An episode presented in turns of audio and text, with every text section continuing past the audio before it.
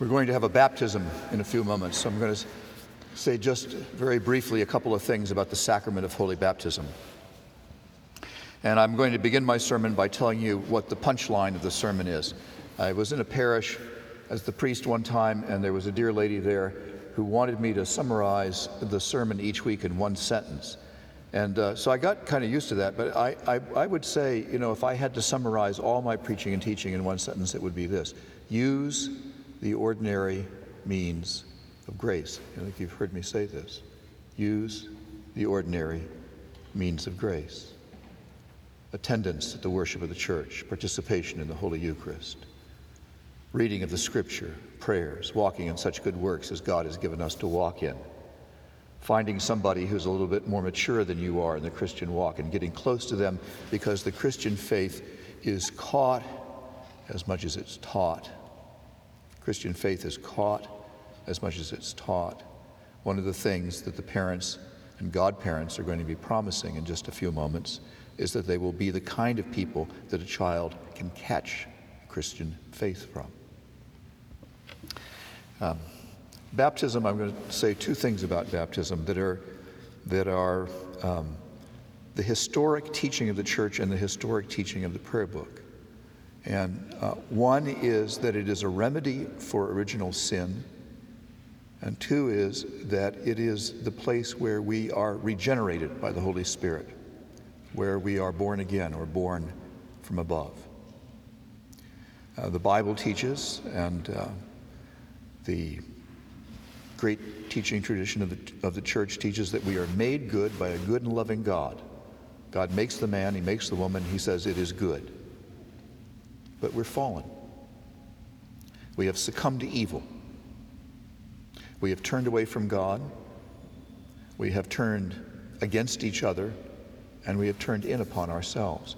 And any child that is born is born into that kind of a world, and they're immersed in that kind of reality. And there needs to be an antidote for that sin sickness. There needs to be a medicine The first dose is baptism. And the continuing medicine, the medicine, medicine of immortality, the church fathers tell us, is the, is the Eucharist. We could say a lot about this, but this morning I just want to focus on two uh, quotations from the scripture that are engraved on our font. Go and look at the font sometime when you have a chance. Um, we have to be aware of social distancing and all that right, right now, but you can take your turn and you can look at the font. It has four carvings on it Jesus being baptized in the River Jordan, being immersed by John the Baptist. John the Baptist is saying to the people of Israel, We have so lost the way that we need to go out and come in again. We need to begin all over again. So Jesus Christ leads the way for us in beginning all over again to be really and truly human beings to really and truly have the human dignity, really and truly have the human dignity for which we were meant in the beginning. Another one is uh, the eunuch being baptized by Philip. Another one is the little children uh, coming to Jesus. And the disciples are trying to keep them back. And Jesus says, Suffer the little children to come unto me. And then the last one, the one that's facing the congregation, is very poignant. It's St. Peter and there are neophytes, there are people who are preparing for baptism. They haven't had a chance to complete their preparation. The Romans have come, they're being led to the Colosseum to be martyred. And he's asperging them, he's showering them with the water of baptism on the way to their martyrdom. Now, there are two quotations from the Bible that are, that are, that are carved in the, uh, around the font. And one is from the ninth chapter of St. John, where Jesus heals a man born blind. So, what does this mean that the man was born blind? It means that he was born without eyes. So, it's not a matter of removing a film from its eyes, it's that he doesn't have any eyes. And you, remember, you may remember this story that Jesus takes some, some mud, he takes some, some earth, and he spits Well, you see, Adam was made from the, from the mud, wasn't he? He was made from the dust, right? And God breathed life into him. And God made us. We come from the hands of a loving God. And here is, here is the word through whom God made all things himself. And he's, he's recreating this man. He's making him new. And he's making it possible for him to see who God really is and what it really means to be a human being. And so the water of baptism is the water of regeneration, the water of recreation, the water of new beginning, the water of new birth. And then the second inscription that is on there is um, I, I, think this is, the, this is the bonus question for today. I believe the story of Elijah and Naaman is in 2 Kings. I think that's right. You know that story about the uh, Syrian army officer Naaman? So Syria invades Israel. They take captives. Uh, one of the captives, a little girl, maybe 12 years old, ends up as a slave uh, in, in the general Naaman's house. And Naaman gets leprosy. Might be Hansen's disease. We don't, we don't really know. Leprosy covered a lot of ground in the Old Testament. If you had mold on the walls of your house, that was leprosy. But what leprosy meant was that you were, and we will really understand this, you were quarantined. You could not go into the church. You could not go into the temple. You, he, Naaman, who was an officer of the, of the king's court, could not go to the king's court. He could not associate with other people. He was locked up in his house. He was cut off. Cut off. And the little girl says to him, If my Lord would go down to Israel, there's a prophet there, and the prophet will heal you. And so um, uh, Naaman decides to do it, and he goes down. he goes down to Israel, and the prophet Elijah is there, and he seeks an audience with Elijah. Elijah gives him an audience, and Elijah says to him, Go and dip in the Jordan River seven times.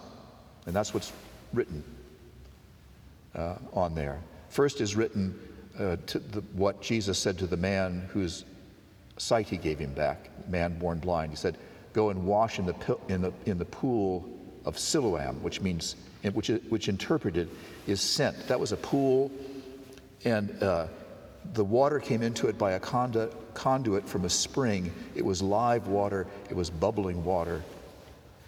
And uh, the Father sends the Son, and the water of baptism is alive with the Holy Spirit. And the, the, the water of baptism is the, bap- is the water in and through which the Savior, who spread out his arms of love on the hardwood of the cross that the whole world might come within the reach of his saving and grace, grasps us and brings us in the power of the Spirit uh, back to the Father. And the, but, but why would they put also this story of Naaman on the font? Well, Naaman's incensed. He, he, he says there are bigger and better rivers, Euphrates and, and the, um, um, um the rivers of um, the rivers uh, that they have uh, in Babylon and Assyria. They're, they're bigger rivers and his, his lieutenant says to him, My Lord, if the prophet had asked you to do some great feat, you would have done it. Do this simple thing. So Naaman dips himself seven times in the Jordan River, and he's, his flesh is made white as snow. Uh, he's healed. What does that mean? It means that he's restored to the human race. It means he's reconciled to God and reconciled with his brothers and sisters it means that he was as good as dead and now he's alive because he's done this humble thing.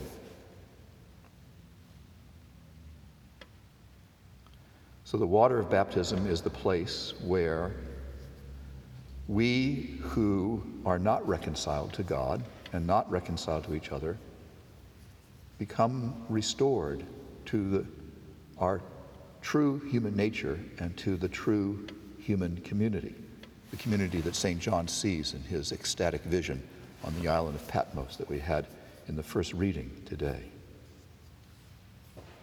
And this humble sacrament that looks so simple, it's just washing with water, is the means by which we get new life, a life which begins now and which the grave cannot hold. So, our baptism is something that God does, and it's immense and it's powerful.